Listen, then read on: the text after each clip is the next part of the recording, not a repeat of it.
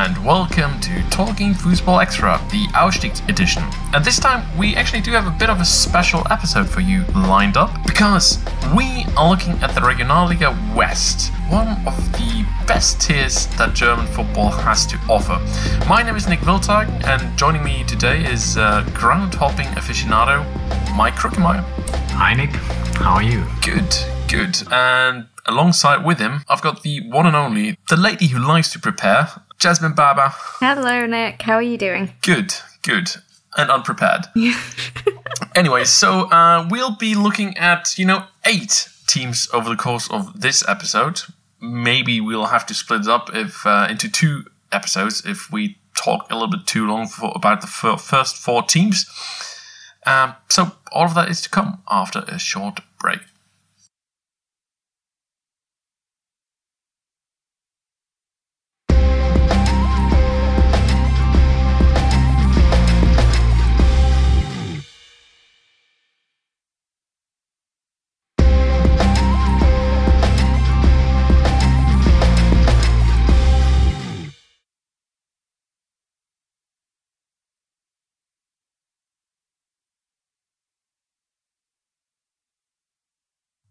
Right, here we go, the Regionalliga West. Exciting times. Finally, we get to talk about one of Germany's most exciting divisions. It's a division where football is played from the heart and not for money. Well, I'm kidding, of course, it's uh, played for money, but it's a division that includes a lot of historic and sites that are well worth a visit. So, uh, Mike, why don't you start us off with uh, the first site from that division that you've picked?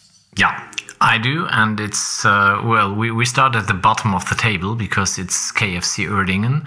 The club has a huge history, but it has always been a Werksclub like Bayer 04 Leverkusen. And it was called Bayer 05 Uerdingen. So you realized 04 for Leverkusen and 05 for Uerdingen. So they were founded in the same period at least. And both of them belonged to the Bayer uh, company. Maybe uh, we should explain the word Werkself rather quickly. What, what is a Werkself? Yeah, it's a company club. So it's, it was owned by a company and it was, at that time at least, mainly meant to offer sport for the employees of that company. And so they were interested in the health of their employees, I think. Uerdingen is a district of Krefeld. This is a rather small city near Düsseldorf. Uh, I think something around 16 or 17,000 people living there. And it was founded in 1905 as a football club, but through the years it became a big sport club in general, especially known for its athletic department. And among others, you might remember a very famous German decathlon athlete which is Jürgen Hingsen. So he also started for Uerdingen. And you might remember in the 80s, he was battling with uh, Daley Thompson from the UK. If you follow Decathlon at all, so I don't know that. Or lived in the 80s. or lived in the 80s, yeah. Uh, sorry, Jasmine. Um, and me too. Ah, well, you then you look older than you are, so no, sorry. Yes, um, thank you. the football club was always the little brother of Bayer Leverkusen, and they got promoted to the Bundesliga in 79, 81, 83, uh, but they went down again each single time immediately in their first attempts. Uh, but the third one, that one in 83, it should last, and it led to their most successful decade. And this is the reason why we're talking about them at all today. So in that period, they reached the semifinal. Uh, no, sorry, before that, they reached the semifinal of the DFB Pokal in 77 as a club from the second Bundesliga. And in 85, uh, so two years in the first league by then, they won the cup. And this was the first ever final in the Olympic Stadium in Berlin. Until then, the final was hosted in different cities every single year and they beat Bayern 2 1, coached by Karl Heinz Feldkamp, which some of you might also know from his uh, time in Kaiserslautern.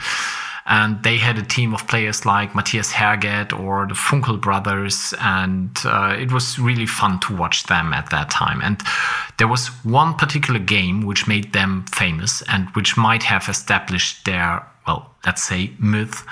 Uh, and this took place in the year after the cup win, and it was only possible because of because of that cup win, because it was placed in the European Cup Winners' Cup, which also does not exist anymore.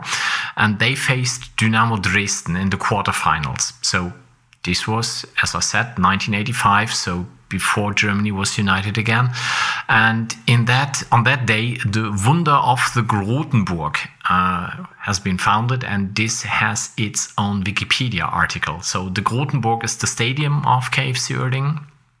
They lost the first game away in Dresden by 2 0. And at that time, not every single football game was broadcasted live. So there were huge discussions uh, on the decision of the ZDF, so the second German TV uh, channel, to show the game live in television because at the same time, Bayern played Anderlecht in the European Champions Cup. At halftime in the second leg, Dresden led 3 1. The responsible person at the broadcaster already was afraid to be fired. But at the end of the day, he was the hero because 3 1 down, first game 2 0 to Dresden. Keeping in mind the away goal rule, Uerdingen needed to win by three goals. So from 3 1 down, they would need to change it to 6 3 at least. No one believed in that, of course. I do remember I was nine years old at that time. I watched that game in TV. It was hilarious. So they started to score 2 3 Wolfgang Funkel by penalty in the 58, 3 3 with an own goal from Ralf Minge, who still is in Dresden at this time, in the 63rd, 4 3 by Wolfgang Schäfer in the 65th. And so they scored three times in just seven minutes, but they needed two additional goals. And they did that in just one minute in 78 and 79.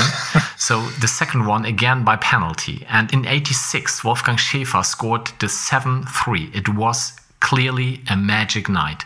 And the game was voted as greatest game of all time by the Elf Freunde magazine. Unfortunately, they lost the semi-final against Atletico Madrid. you know, I've, I've, I've watched the match, and, and uh, it's clearly a crazy match. Um, where Dynamo just entirely lost the plot in the second half, which that doesn't happen all that often. But you mentioned the fact that Germany wasn't reunited at this point, so we're five years away from that actually going to happen at that point. How big a deal were these matches between East and West German teams at that point? Well, I was nine years old. I can't really remember. Um, I think it was special, but it might be even more. It, it, it, might have been even more special to the clubs in Eastern Germany. So, from from a Western Germany perspective, yeah, well, you were the big Western nation, and you probably felt superior to them. So, I think uh, for the the clubs from Western Germany, it was just. Uh, business as usual. They needed to win usually. Of course, depending on the situation, and may, maybe not necessarily for KFC Uerdingen against Dresden at that time, but I think it was more important to to the Eastern Germany clubs. And as you are a Werder Bremen supporter, and I was a Bremen supporter at that time too, we do remember the game where Werder lost against Dresden away 3 0, and then they turned the game around at home with a 5 0 win. No, we don't remember that game. It was a game against BFC Dynamo. Ah, it was BFC Dynamo. Sorry, yeah, but it was similar. Yeah, of course. Uh, and and yeah, it, it I think it was devastating for Dresden at that time, and they they will have never thought that this could happen, and especially, of course, not at halftime. Right. So brilliant past. You know, a lot to take in in terms of all the glory that this team has achieved. But at one point, it went downhill for them, didn't it? Yeah, a few years later, they went into second league in 1991. They came back twice. They managed to stay in the league in 1995. But in that year, the Bayer company decided to step out of uh, one of their two professional football clubs. Uh, and this, of course, was Uerdingen. And they wanted to focus on Leverkusen, which was the beginning of the end. So Bayer 05 Uerdingen still exists as a club on amateur level. KFC Uerdingen was founded in 1995 went down in 1996, and after some financial issues, they were even relegated in 1999 to third league. And in 2005, they lost their license for that and went down to the Oberliga, which was the fourth league by then and uh, well, some years later, they even ended up in League Six, the the Niederrhein-Liga. So uh, it was at that time where Lakis Koudialos was the chairman, and he signed Again, Werder Bremen comes into topic. The Werder Bremen striker Ailton, who was 36. Uh, the plan was to go back to third league within five years, and of course they failed. And in 2016, Lakis resigned, and Mikhail Ponomarev stepped in. And on the stage. So we could fill whole episodes just with him, I think. But to keep a long story short, 2019 they were back in business and in League 3, but they needed to play their first season in Duisburg instead of the Grotenburg Kampfbahn. The following year, they played in Düsseldorf. They were not able to pay the rent, and every single year, Ponomarev handled the club like an own Hollywood production. So coaches were hired and fired, and probably the weirdest idea was to sign Stefan Effenberg as a manager. And in uh, December 2020, Ponomarev announced to step out in Uerdingen. Uh, they went into bankruptcy proceedings and down into Regionalliga West, which is where they are at the moment, but they are at the bottom of the table, trailing 10 points behind the place which would secure the league for another year. And yeah, there were discussions that they now should do get a penalty of nine points. Again, this was waived for whatever reasons. Uh, some weeks ago, but uh, it, it wouldn't help them. So they will go down to Niederrhein-Liga again this summer. Right, and uh, well, it's a bit of a roller coaster ride. This, and uh, if if you're a Erdingen fan, you must have had quite a life. Uh, I mean, from the first division with a cup win to the sixth tier, everything has been there since the eighties. I mean, the the history of, of their greatest moments is so recent that a lot of people will remember it, and now they're once again faced with the possibility of going down to the fifth tier, and then what? I mean, who's going to step in and, uh, you know, steady the ship? At Erdingen, I mean, they, they've really been unlucky with uh, a lot of shady investors over the last few years. And uh, Ponomarev, he really was the type of investor who just invested into coaches, players, and he didn't really, you know, he didn't really do the legwork. He didn't in, invest into infrastructure or the youth system. And, you know, when you sign expensive players from the Bundesliga, like Assani Lukimya, who uh, via a detour to China, I think, arrived from Werder Bremen, you are going to get what you pay for. And that is uh, a sort of a badly put together third tier side that is uh, rather costly and in the end too costly for Ponomarev and nowhere near promotion as uh, he had planned. So tragic end to their existence in, in the third tier, and uh, well, it's set to get worse. I mean. 10 points. How many matches do they have to make that up? Um, another 10, I think, something like that. Maybe some more. Right. So, um, not a brilliant time to be an Erdingen fan. Jasmine, uh, what is your first pick? My first pick is Fortuna Köln. Way. Yeah, I don't really have so much history. It's really weird coming into this as like a f- newbie into regional leagues, or especially in history and everything to do with that. All I do in these leagues is look for really good players. But apart from that, when I was looking at Fortuna Köln, it's actually quite a nice, for me, a nice story, a nice club, and I kind of fell in love while um, going over this one. So, just a little bit of background that I do know and a little bit about. The club was formed in 1948 and it was basically a merger of three clubs a, a second Victoria Köln, um, Bayenthaler SV, and Sparkassen Verein Köln. And yep, they merged and they've been pretty much a second division side for most of their history since the better part of their history. And it was basically all down to their chairman at the time. Oh, I, I'm gonna mess this up because his name was Hans Löring, but at the time it was really popular to change your name to what's spelled as Jean, but in the Cologne dialect, it's pronounced Sheng. Which You do this really great. and okay, so hopefully that's not that confusing for the listeners, but I will pronounce it as Sheng because that's how it's done. And he was the chairman of Fortuna Köln from 1967 up until 2001. And he was a character. He absolutely loved Fortuna Köln and he supported them financially so much that it basically put him through bankruptcy. And the club wouldn't have survived without his help. It's estimated he funded around 30 to 40 million Deutsche Mark, so around 50 to 20 million euro. And after his insolvency and stepping down, the club started tumbling down the leagues and have only recently bounced up to the third league and they went back down three years ago to Liga and our Liga, but they tumbled all the way down to I think the fifth or sixth tier. But the thing is, is how many great stories came from this one chairman. So buckle up.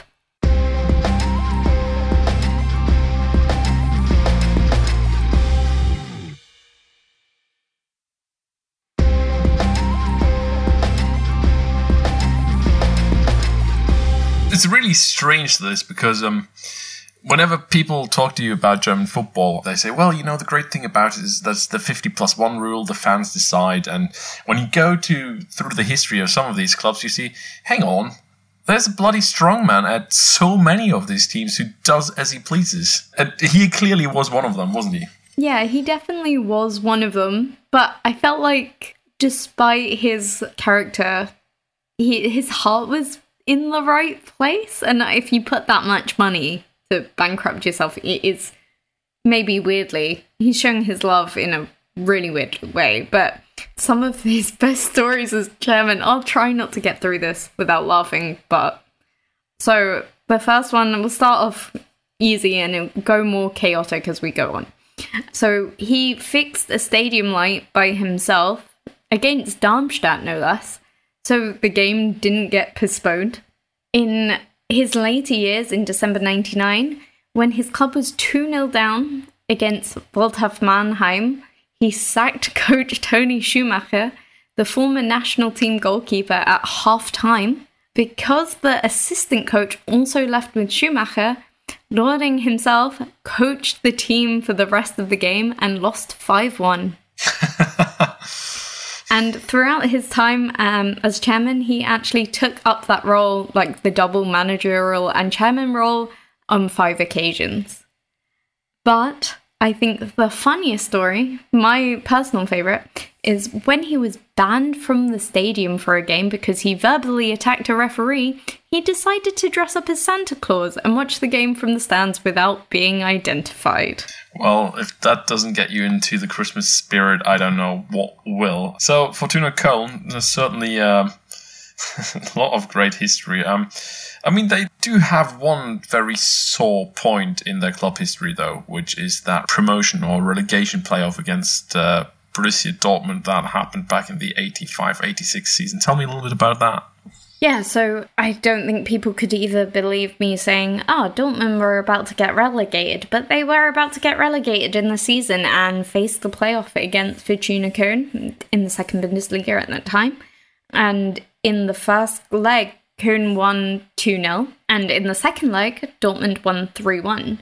They scored in the last second. It was kind of a heartbreaker, but because there were no away goals at this time, it went down to a replay, so a third leg, which you couldn't even imagine happening now. But before the third leg could be played, Köln had 13 sick slash injured players, which really is fitting for this time of year, or these last two years. So the game was postponed by a week, and even at this time, after a week, they still had six players out, so enough to participate in this game. However, because they just came back, um, they didn't have time to train to match fitness and were basically fucked. Um, and they lost 6 0. So it was quite anticlimactic in the end. But some of the scenes going into that second leg, just partying in Cologne on the streets just for that match, and they were all so up for it just to end really, really anticlimactically. Yeah, I mean, that was truly probably one of the biggest wounds that any football team has ever encountered. And uh, they even have a bigger one, given that they've actually played in a DFB Pokal final, right? Yeah, so uh, one of their highlights of this time was the DFB Pokal in 1983. They were one of the giant killers of that year because they eliminated three first division sides in a row. So Eintracht Braunschweig, Mönchengladbach, and then Borussia Dortmund 5 0 in their semi final match. And that put them into the final against their rivals, FC Köln. And this was the first time the DFB Pokal had come down to a local derby, um, which was surprising for me. But they lost that one 1 0 as well unfortunately. Well, there you go. I, I, think so far Mike has given you a little background on KFC Uerdingen, and Jasmine has uh, done tremendously well telling you about Fortuna Köln. So now it's my time to to step up to the plate. So, so which club should I choose, guys? I'm curious what happened to Bonner SC. Whatever happened to Bonner SC? Well, they don't really have that much of a history in the Bundesliga or Bundesliga 2. I think they've played a you know, a season or two in the Bundesliga 2 Nord, which, um, you know, was back when the Bundesliga consisted of, what was it, 40 teams, as it was divided into Southern and Northern Division. But strangely enough, they are the biggest team from Bonn, which at that point was Germany's capital. I mean, we've had the same with Berlin clubs not being in the Bundesliga, but it's kind of strange for a country not to have a club from the capital in its elite division. So Bonn never got there, but hey, they did have a guy by the name of Hans Viol, who was a Zimbabwean marble trader who got to Bonn, made his uh, money in marbles. Before that, there were rumors about him, you know, trading in weapons and such in, in Africa. He had at least accumulated a decent amount of wealth through whatever sort of dealings he had going on at the time was if it was stones or weapons it wasn't too important to to the good people at Bonner SC. They made him president, and uh, he was head of the board for a few years in the 90s, and I think until 2011. And he had a lot of strange ideas, and the strangest one was actually got to him in 1999 when he tried to sign the entire Cuban national team. He flew to Cuba, negotiated with the Cuban national team. He wanted to get them over to Bonn and just, you know, get through the Oberliga into the Regionalliga and, you know, hey presto, Bundesliga 2, here we come with a bunch of Cuban national team players. Didn't work out as uh, as that deal was called out because, you know, a lot of people thought, well, this is actually kind of almost a slave trade putting these guys on low wages, making them play football for, for free only to, you know, get promoted. But he didn't see any problems with that. Hans Viol is dead now. He died um, three years ago and at the age of 72. But um, during his life, he's said to have spent 11 million euros on this club. To just tell us what was the biggest success of this club in, in their history. Well, I would say that it wasn't anything particular that the men's team did, but they had a women's team as well that played in the Bundesliga back in its heydays, and they actually that Bundesliga side had a player who uh, had uh, you know an astonishing accomplishment. Uh, the first black woman to ever score the goal of the month in Germany played for Bonner SC.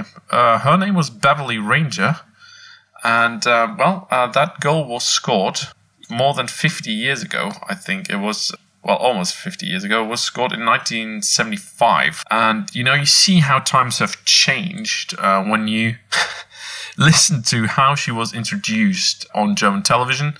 The uh, moderator of the show where she was uh, given the award for the goal of the month. Uh, his name was Ernst Huberty, who I think worked for a really long time. Ah, he's a really, really famous commentary on German television. Well, uh, here's how he introduced her, and I've just pulled it up, and uh, here's what he said, quote, Beautiful and coffee brown are all the women from Kingston Town.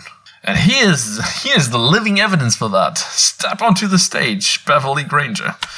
Which you know, if you would do it on, on German television today or in any sort of European country, you, you probably would get a couple of comments on Twitter. I, I would believe. But yeah, that that is pretty much the biggest success I would say. Uh, that the women's team actually played in the Bundesliga for a while, and that they had the first black woman score the goal of the month in Germany. That was all the way back in 1975. And um, additionally, you could also highlight the fact that the youth work of, of that club hasn't been too bad at times. And, uh, you know, they've even, I think they even played in some divisions, they even played in the Bundesliga for, for youth teams. So, um, not that bad aside, but, um, hey, right now they are really struggling at the bottom of the table in the Regionalliga West. And given that they are sort of trying to build up slowly after Hans Viol left, and with him leaving, there was suddenly, I think, a gaping hole of 6 million euros in their finances. That's probably where they're going to be stuck for, for quite some time. Bonner SC, that is uh, a team that uh, has certainly an illustrious history and is well worth a visit if you are going to Germany. Right. I think the last team for, for this episode is going to be Alemannia Aachen, and that's once again you, Mike. What can you tell me about them? Yeah, it seems that every club we're talking about is at the bottom of the table at the moment because uh, Alemannia Aachen, I told you, Uerdingen is trailing by 10 points. Uh, so Aachen uh, has this place they are reaching for. Uh, it's place 15 in the table and it's owned by Alemannia Aachen at the moment. So they are not that famous for their titles. In fact, they didn't won anything. But they got to the DFB Pokal final in 2004 as a team from the second Bundesliga. And after beating three teams from the Bundesliga, Bayern 1860 and Mönchengladbach, I think we heard similar things from Fortuna Köln in the previous part. And even though they lost to Werder the, in that year, they were qualified for the UEFA Cup because Werder were champion. And at that time back then, the runner up got into Europe, which is not the case anymore. So now you need to win that cup. They managed to beat Hafnarfjordur from Iceland and they got into the new group stage, new at that time. And they even managed to get into the first knockout round when they lost against Alkmaar. But of course, they earned some money in those years, and so they got back to the Bundesliga after 36 years in 2006. And there you see the curse of success because they decided to build a new stadium. It was the year of the World Cup in Germany, if you remember. And this stadium was far too expensive for them. And uh, at least given the fact that you don't play in the first league forever, and they didn't do that, the old stadium was called Tivoli it was a fan- really fantastic old ground and definitely one of the reasons for their cup success. And the new Tivoli, it was located right next to the old one. Uh, it's quite nice, but far too big with 32,000 people. And of course, far too expensive. So, like Uerdingen, they went bankrupt even twice. And they do still struggle, as you can see yeah, and it, it's it's really a really sad story because their old ground was so great, and uh, I, I, think they, they were really popular at that time, and there might have been some some real great success story if they would have stuck to where they are coming from, and um, with the new stadium, everything went wrong.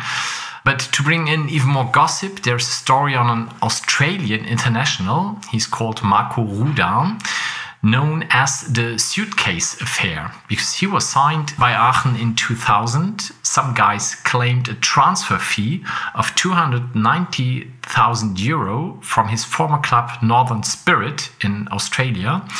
And this transfer fee was given to them in a suitcase at the airport, but the, the, club did not request or receive a transfer fee at all.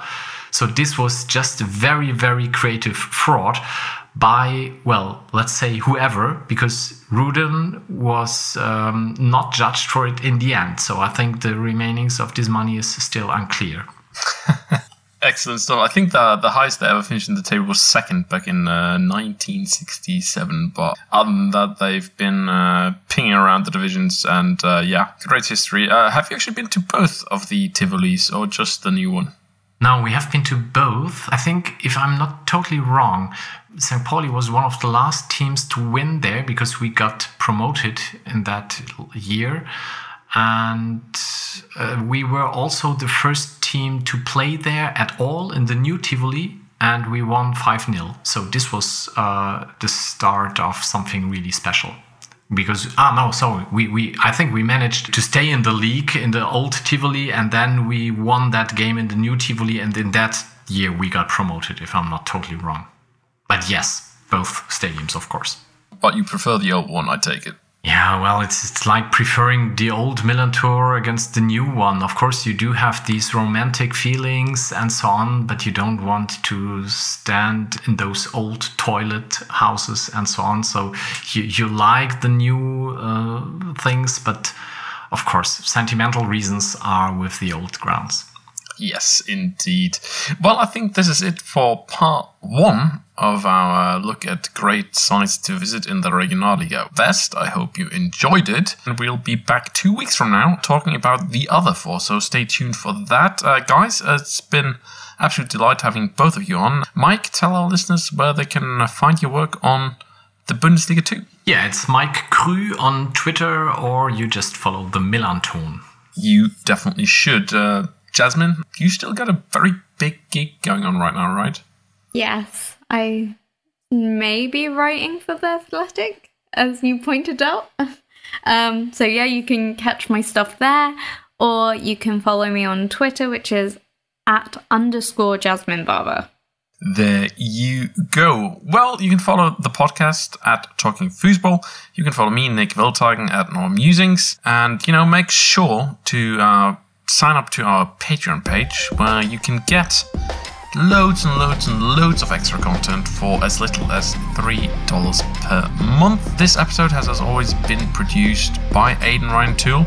Next up on this feed are the Fantasy Boys, who are going to tell you what you should do if you've signed Max Kruse after his first game with Wolfsburg and were disappointed by the returns it yielded. So stay tuned for that.